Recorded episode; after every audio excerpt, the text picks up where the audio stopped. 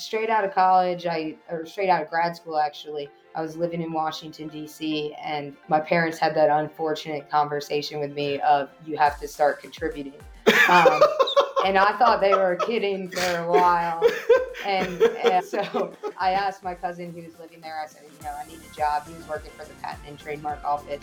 And he connected me with his actual real estate agent at the time. I worked as her assistant for about a year and then got my license. And what I realized is it was something I was great at, but not something that really like ignited my passion and that I loved. And so I did that for about 10, 15 years almost, and loved every second of the time I was doing it. But uh, you know, call it a midlife crisis if you will. But right. I, have kind of had this epiphany at the, at the end of last year, end of 2022, of what can I do? What's my purpose? Welcome to another episode of Best of Johnston County, brought to you by Breeden Law Office. Our host, Jonathan Breeden, an experienced family lawyer with a deep connection to the community, is ready to take you on a journey through the area that he has called home for over 20 years. Whether it's a deep dive into the love locals have for the county or unraveling the complexities of family law, Best of Johnston County presents an authentic slice of this unique community. Hello, and welcome to another episode of the Best of Johnston County podcast. And I'm your host, Jonathan Breeden.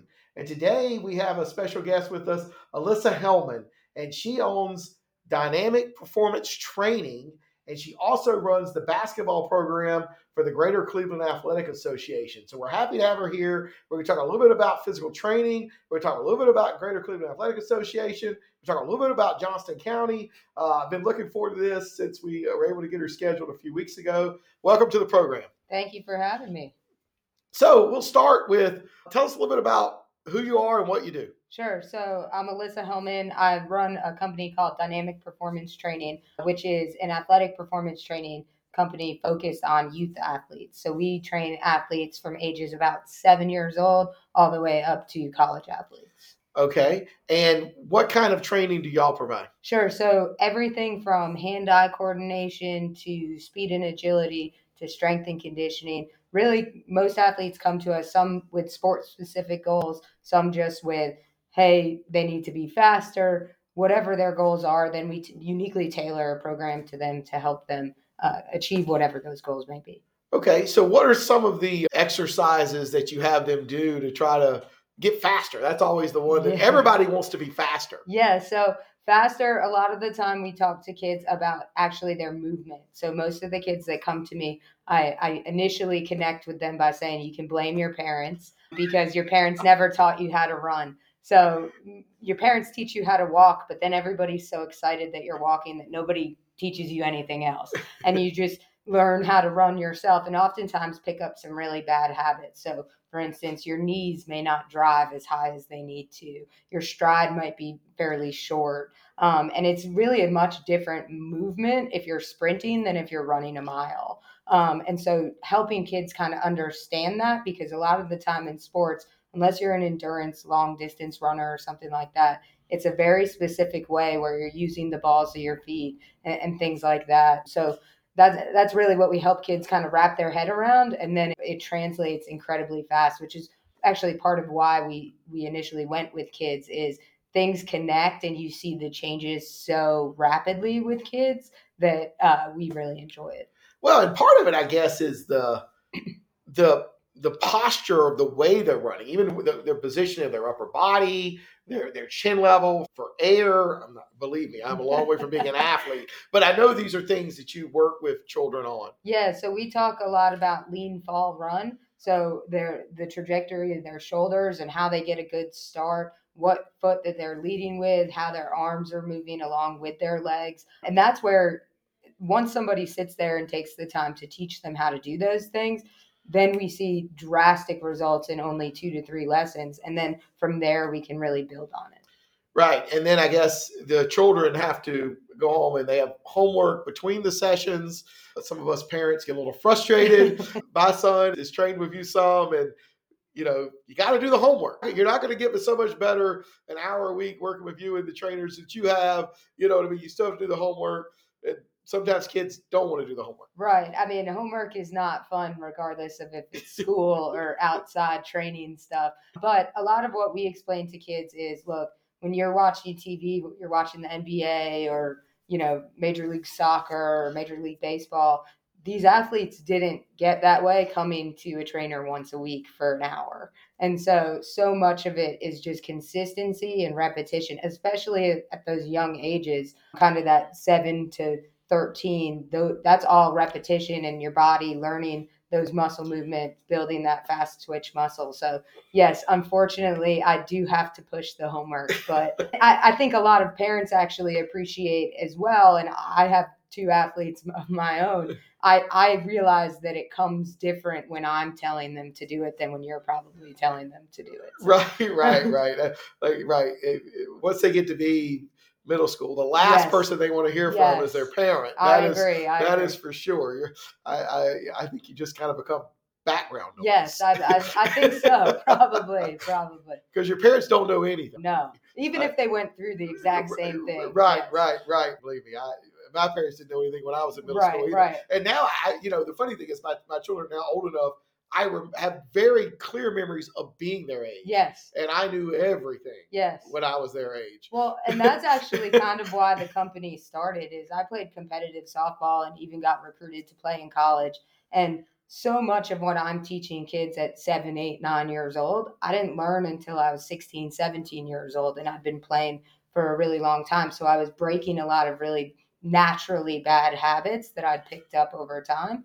And it it changed my game once I learned how to do that. And what I see with a almost 13 and 14 year old is these kids are playing so much more so much earlier right. than they ever used to be that having these bad habits isn't just a bad habit anymore it's dangerous you see 3.5 million kids a year getting medical treatment under the age of 14 for athletic related injuries. You see 2 million additional kids in high school ages getting medical treatment for athletic related injuries. So that is something that I really want to help them avoid and that comes with more than once a week which they never want to hear right right well and it is amazing you know i mean i just think about my son would play more games in a year that I played maybe in my entire childhood. Mm-hmm. You know, I mean, one year we did rec baseball and then we got into travel baseball at the same time. And he was eight, turning nine.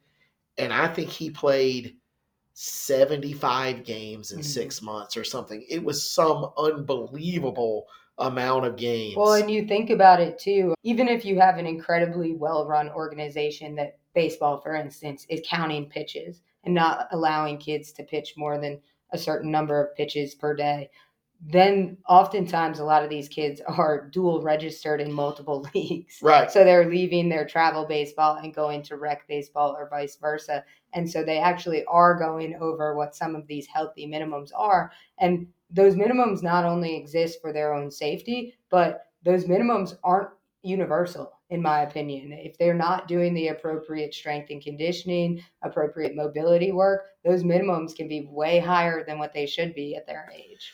And, and that's true. And what I always said when we were doing that is it's the parent's job to keep up with the pitch count. It's mm-hmm. not the rec baseball coach may not know what the kid did in a travel tournament, and the travel coach isn't particularly know what the kid did in the rec tournament, uh, played rec ball that week. So to me, and we didn't do it long before we got out of baseball and he moved mainly into soccer, but now we're going back into baseball. We made it a point that we were going to count the pitches and we knew how many pitches and we kept it in our note in our iPhone because there was nobody else. I mean, there's no bigger advocate for your child than yourself. Right. And so the other trick for parents, if your kid is a catcher, and my child was a catcher back then, throwing the ball back to the pitcher is also a pitch. Mm-hmm. And so I think you can lose track of, well, he caught six innings, but in that six innings, he may have caught 100 pitches, which means he threw the ball back 100 times to the pitcher, and he may have not have been throwing it full speed, but he still threw it back. Right. So one of the things that I tried to count was the number of times he basically was throwing the ball mm-hmm. because I didn't want him to get an overuse injury as a eight or nine year old And- when he was and- doing that. And overuse injuries to me are kind of a, a passion topic. So I'll try not to be too much on a soapbox here as I talk about them. But a lot of it comes ironically for lack of use because they're going to these tournaments, or whether it's baseball, soccer, basketball, any of these sports, really. My daughter plays tennis.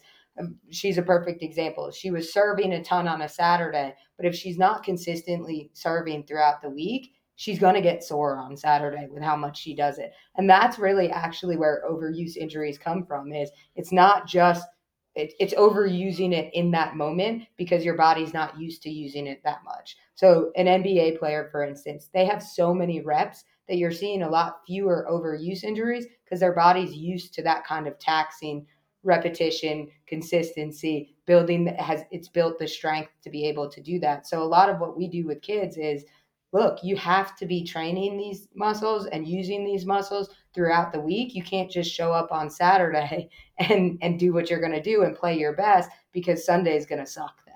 Right, right, right. And you get all the is it, acid that causes you to be Yeah. sore, right? And Believe it's- me, I am not an athlete, but I but I things right. too. It's it's hydration. It's what they're putting in their bodies. And look, like I said, I have an almost 13 and 14 year old that love Bojangles and pizza and crap, basically. But Right. and you know are practically allergic to water sometimes. but I also know how much that does for an athlete and their ability to perform. So some of this is just education of how can we get the kids doing this, and a lot of and you know this from your own son a lot of the the homework that they may have they don't have to go to a gym they don't have to be lifting weights especially at those young ages when they shouldn't be lifting weights. It's getting outside and moving for an hour. It's not coming home from school and sitting on an xbox for four hours before dinner time eating dinner showering and then going back to your xbox. It's maybe playing outside until the sun goes down and then making time for the xbox.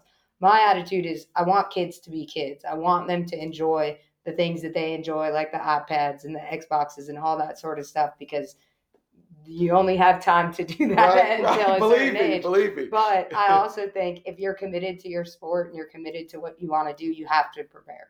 Okay, well, good. Well, let's talk about, I guess, a little bit about how you got here. I know you were a, a very good athlete as as a child. We've been friends for a long time.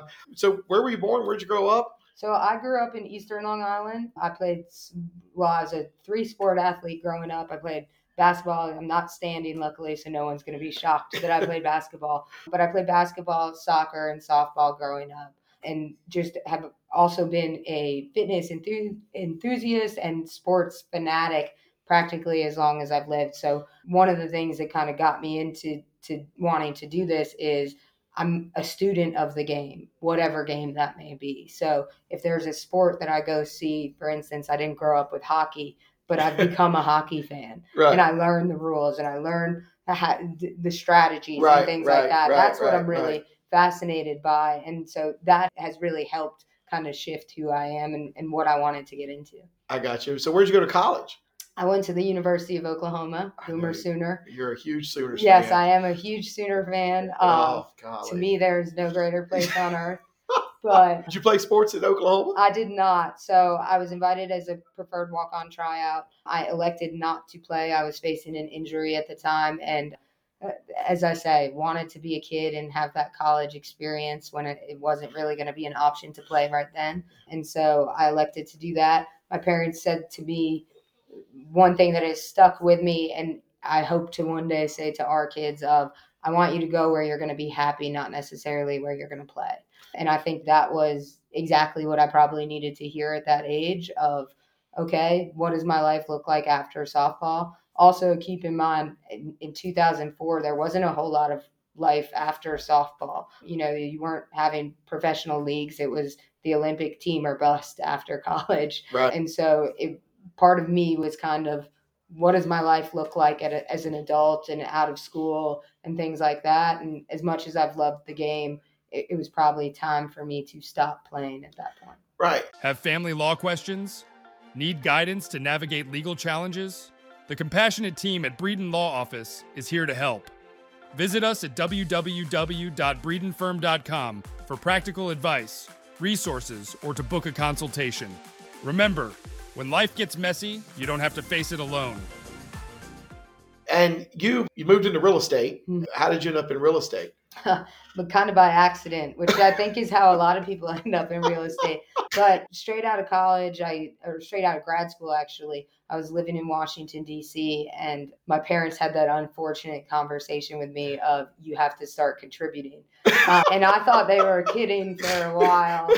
And, and so I asked my cousin who was living there. I said, you know, I need a job. He was working for the Patent and Trademark Office and he connected me with his actual real estate agent at the time. I worked as her assistant for about a year and then got my license. And what I realized is it was something I was great at, but not something that really like ignited my passion and that I loved. And so I did that for about 10, 15 years almost and loved every second of the time I was doing it. But uh, you know, call it a midlife crisis, if you will. But Right. I, I've kind of had this epiphany at the, at the end of last year, end of 2022, of wh- how- what can I do? What's my purpose? What do I want to do that's really going to leave my lasting legacy? And this was where I landed. Right. And you spent, when I first met you, you were traveling around the country giving speeches to large groups of people, training realtors, correct? Yeah. So I've always had this saying that a coach is a coach. Right. Um, so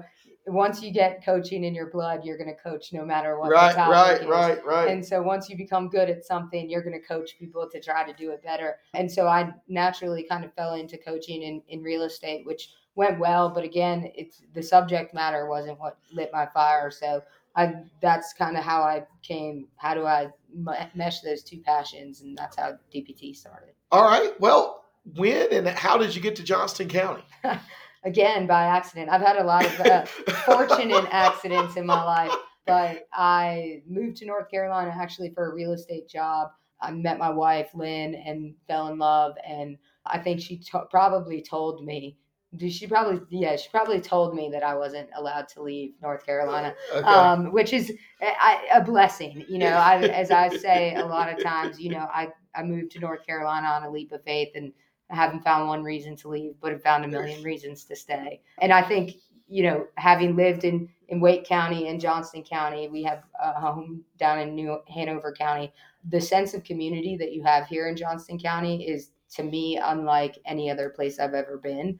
To me, it's a very strong community. It's a very supportive community. I, I say that from both running, you know, GCAA and being on Right. that board with you, as well as r- building my own business here and launching my business here. You know, people do for each other and care about one another, and they care about the community that we live in. And you know, as a kid, even that's something I always wanted and have definitely found here. Well, yeah, and I and that's one of the things that I love about it. You know, having moved here in in 2000, it's a community, and how much this community has supported me and my family over the years. And it's one of the reasons I started this podcast was to promote the community and put a positive spin on Johnston County. Let's talk a little bit about you know I've been on the Greater Cleveland Athletic Association board since I think 2015. You get on there and you kind of start to lose track Yeah. of time you know, It's I, like a I- black I- hole. You right, forget how right, long you've right. been you there. forget how long you've been there. I, I was, about, you know, my son was playing baseball, and they asked me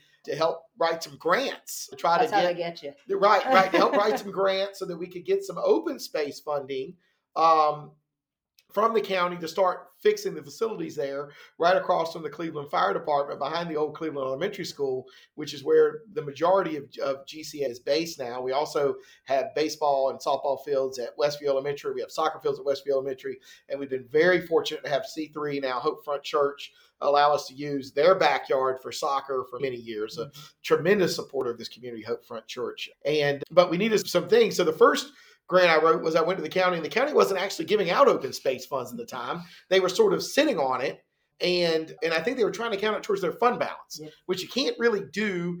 Trying to get the AAA bond rating, which they finally now have. And I was like, look, we got all these needs. I, I went to an open forum in the county, like at the beginning, where you give the three minute talk. And I was like, we need to do something. And they knew I was coming, and it happened to be an election year, and that all sort of helped. And um, they said yes, and they came up with the plan. And if other people listen to this podcast, if you'll find the episode with Adrian O'Neill, it's going to be out where we go through all of that and some of the things we've done. He's the Parks and Rec director for Johnston County. Go listen to that one. That's a fascinating take on what's going on as well. And we and they agreed. And you know, all this money had built up from all these houses where the builders were paying money per lot into this open space funds because they were not setting aside open space in their neighborhoods because I think it was cheaper to pay the, the at that time I think it was only four hundred dollars a lot. Right. Now I think it's eight hundred dollars a mm-hmm. lot, and so they did. And and the first thing that we were able to do is get them to put a new roof on the gym. Yeah. And this was before I even met you. Yeah. And they also then agreed, and that was over a hundred thousand dollars yes. to put a roof on the gym. That gym dates to the 1950s, oh, wow. and you know it's not a regulation size court. I think the court's like 76 feet. We're now a regulation kind of court is 94 feet, mm-hmm. and and then we were able to get like forty thousand dollars to pave the driveway around the gym, mm-hmm. which has led to some flooding issues. The gym we've had to work on. Yes. You and I have worked on that, but because that was just a bunch of potholes and it was like the seven lakes out there, mm-hmm. and that was like we had Fred Smith Company do that was like forty or fifty thousand dollars, and then over the years, we've gotten more. The county commissioners have done more open space funds. We were able to get sixty thousand dollars to redo the lights on the softball and the baseball mm-hmm. fields and that kind of stuff. So it's been a labor of love as it has been for you. Yeah. You took over the basketball program what three years ago? About four now. Four years ago from Earl Crawford, who'd run it for about ten years. Yeah. What's involved with the Greater Cleveland Association's basketball program? Yeah, so I actually I took mine took over basketball at the end of 2019 and as we all know, in March of 2020, that was interesting. So I took it over literally during the, the first COVID season. And I was thinking, what the heck did I get myself into? But luckily, I, and I know that you can attest because you were in those meetings. I think the board really banded together. And I think if you're looking for a, a, a testament to the community that Johnston County is, it was absolutely in that boardroom at that time because I know all of the conversations were how can we keep these kids playing? They need to do something. And obviously health and well-being and safety was our you know chief concern, but it was also their kids. Right, they need right. a sense of normalcy. Right. They, they need a, sense, a way to play. Um, and so I think that was something that uh, pulled at my heartstrings. But it, I also you know, grew up in programs like GCAA in Eastern Long Island. So right. I know that the youth programs that exist build the middle schools that exist, build the JV and the varsity, and then right. eventually the college athletes that exist. And so I know how much support kids need at that age, how important it is for them to have a safe, fun outlet to play. I was, uh, as I said, I was a basketball player, but a very elementary basketball player at best. And, you know, a lot it's been such a joy to be in the lives of so many of those kids and watch them grow up. I walk around the community now, and a lot of them recognize me. And oddly enough, I know most of their names because they come across registrations right. year after year. So it's been a really cool experience. And I think we've faced a lot of challenges as a community. That was one of the first things since moving to this community when I did that really kind of allowed me to dive in deep and understand kind of the heartbeat of this community and what people do for one another and how bad people really want to make it a great place. Right, right. Well, and it's right. And so this year, how many kids are in the program? About 400 in the program this year. We're just now uh, 2023 going into 2024. We're really just back up to full capacity again. We missed a few years for our really young kids during COVID when there were mask mandates in place. We couldn't keep a lot of the really young kids going because it was difficult for them to keep masks on and all of that. And so we kind of saw a lull in the program, but we're really back up. I mean, we had a wait list in most of our age groups. And so there's more work to be done as much as I think you and I want to bang our heads sometimes. I right, think we also right. know there's so much more work to be done uh, with the exponential growth that we've seen in Johnston County has also come an exponential growth of the amount of kids that we need to serve. Right. Um, and so I think, you know, we're constantly looking for places and ways to serve more kids. And kind of the most rewarding thing that I see in GCAA is this past season, we had kids show up to our assessments who were on the wait list saying, We've been trying to get into your league. We've gone to Clayton, we've gone to McGee's, we've played other places, but we know this is the best run program around. And I don't say that to pat myself Right, on the back. right, That is right. I could not do that without my coaches and the volunteers and the committee and even the kids. But I stand by that statement and I do think that we are. And I think that is a testament to this Cleveland area community. Yeah, and it's tremendous, and I've enjoyed every minute uh, that I've, I've dedicated to the Greater Cleveland Association. I've been the secretary for I don't know how many years now, six, maybe seven. I mean, really, it's a labor of love, and and it can be tiring. And you know, I have a business and a family just like you do, but if you just go out there and you just see those kids and you see them smiling, you see them playing, you see them being active, you can't not do whatever you can to make that possible. You know, our county does not have a Parks and Rec program that actually does programming. Mhm. You know, so you have to have the McGee's Crossroads Athletic Association, MCAA. You have to have the Greater Cleveland Athletic Association, which is serving like 3,000 children this year. You have to have the Archers Lodge group. You have to have the group in Micro. You, you know, the South Johnston Baseball Organization, which is sort of a combination of Smithfield and, and Benson and Four Oaks, because you know we don't have a we don't have a county Parks and Rec right. that does programming. Yeah. We didn't even have a Parks and Rec period until three years ago. Like I said, the, the episode Adrian O'Neill goes through all of that. If you're following this podcast, go back and listen to it. So I guess as we start to wrap this up, what has you excited about Johnston County right now and moving forward? Yeah, I think the the growth that we're experiencing is good. Not just good, it's great because I look at folks like you and I. Your son's just about aged out of something like a GCAA. Right. My son will age out in the next two years. But I also see this community growing and people who still want to stay involved. So you look at our president or vice president of GCAA. It's been ten years since their kids were aged Right. in. Right, Michael Um, Knott, right. His kids are all grown in college, Right. married. And as soon every time he threatens to be off of the board, we no one will let him. um, but and I say that you know in, in jest, but the truth is I don't think he really wants to either because I think that he cares so deeply about this community. So I mean, what I'm so excited about is not just who we are as a community, but what this growth is doing for our community and who it's bringing in and people who really want you know the future of Johnston County to be bright. Right. So if anybody wanted to get in touch with with you and, and your dynamic performance training program, how would they do that? Sure. So you can visit us at dynamicperformancetraining.com. You can also find us on Instagram, Dynamic Performance Training. We post a lot of videos and content of what we're doing with the kids and drills that you can even do at home without us. Uh, but would love to talk to you guys. Right, and the program for you know is based right here in the Cleveland community, and I think all the training happens right out here Yep. in the Cleveland community. So you don't have to live in the Cleveland community; you just have to be willing to get to the Cleveland community to get the training. And Yes, you have people come from all over. So you know anybody in Johnston County or Wayne County or anywhere, if they would like this training, they just need to get in touch with you and, and move it that way. All right, well that's going to do it for this episode of the Best of Johnston County. If you are depending on where you're at, if you would be kind enough to like or subscribe or follow this podcast, whether you're seeing it on Instagram or Apple Podcast or Spotify or YouTube, so that you'll be aware of the future episodes that come out every Monday with new new guests and, and community leaders. Uh, we've got a lot of great guests that are going to be coming out in the next few weeks. Um, go back and listen to some of the previous episodes, particularly the one you know maybe with Adrian O'Neill if you're interested in Parks and Rec, and keep following us. I think it's going to be exciting. You're going to like to to to you're like what you're going to hear. I am learning something every single time I do this. It's been fascinating, and my office is going to continue to bring this to you. So until next time, I'm Jonathan Breeden. That's the end of today's episode of Best of Johnston County, a show brought to you by the trusted team at Breeden Law Office.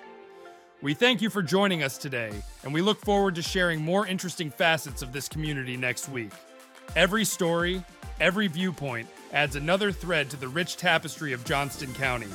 If the legal aspects highlighted raise some questions, help is just around the corner at www.breedenfirm.com.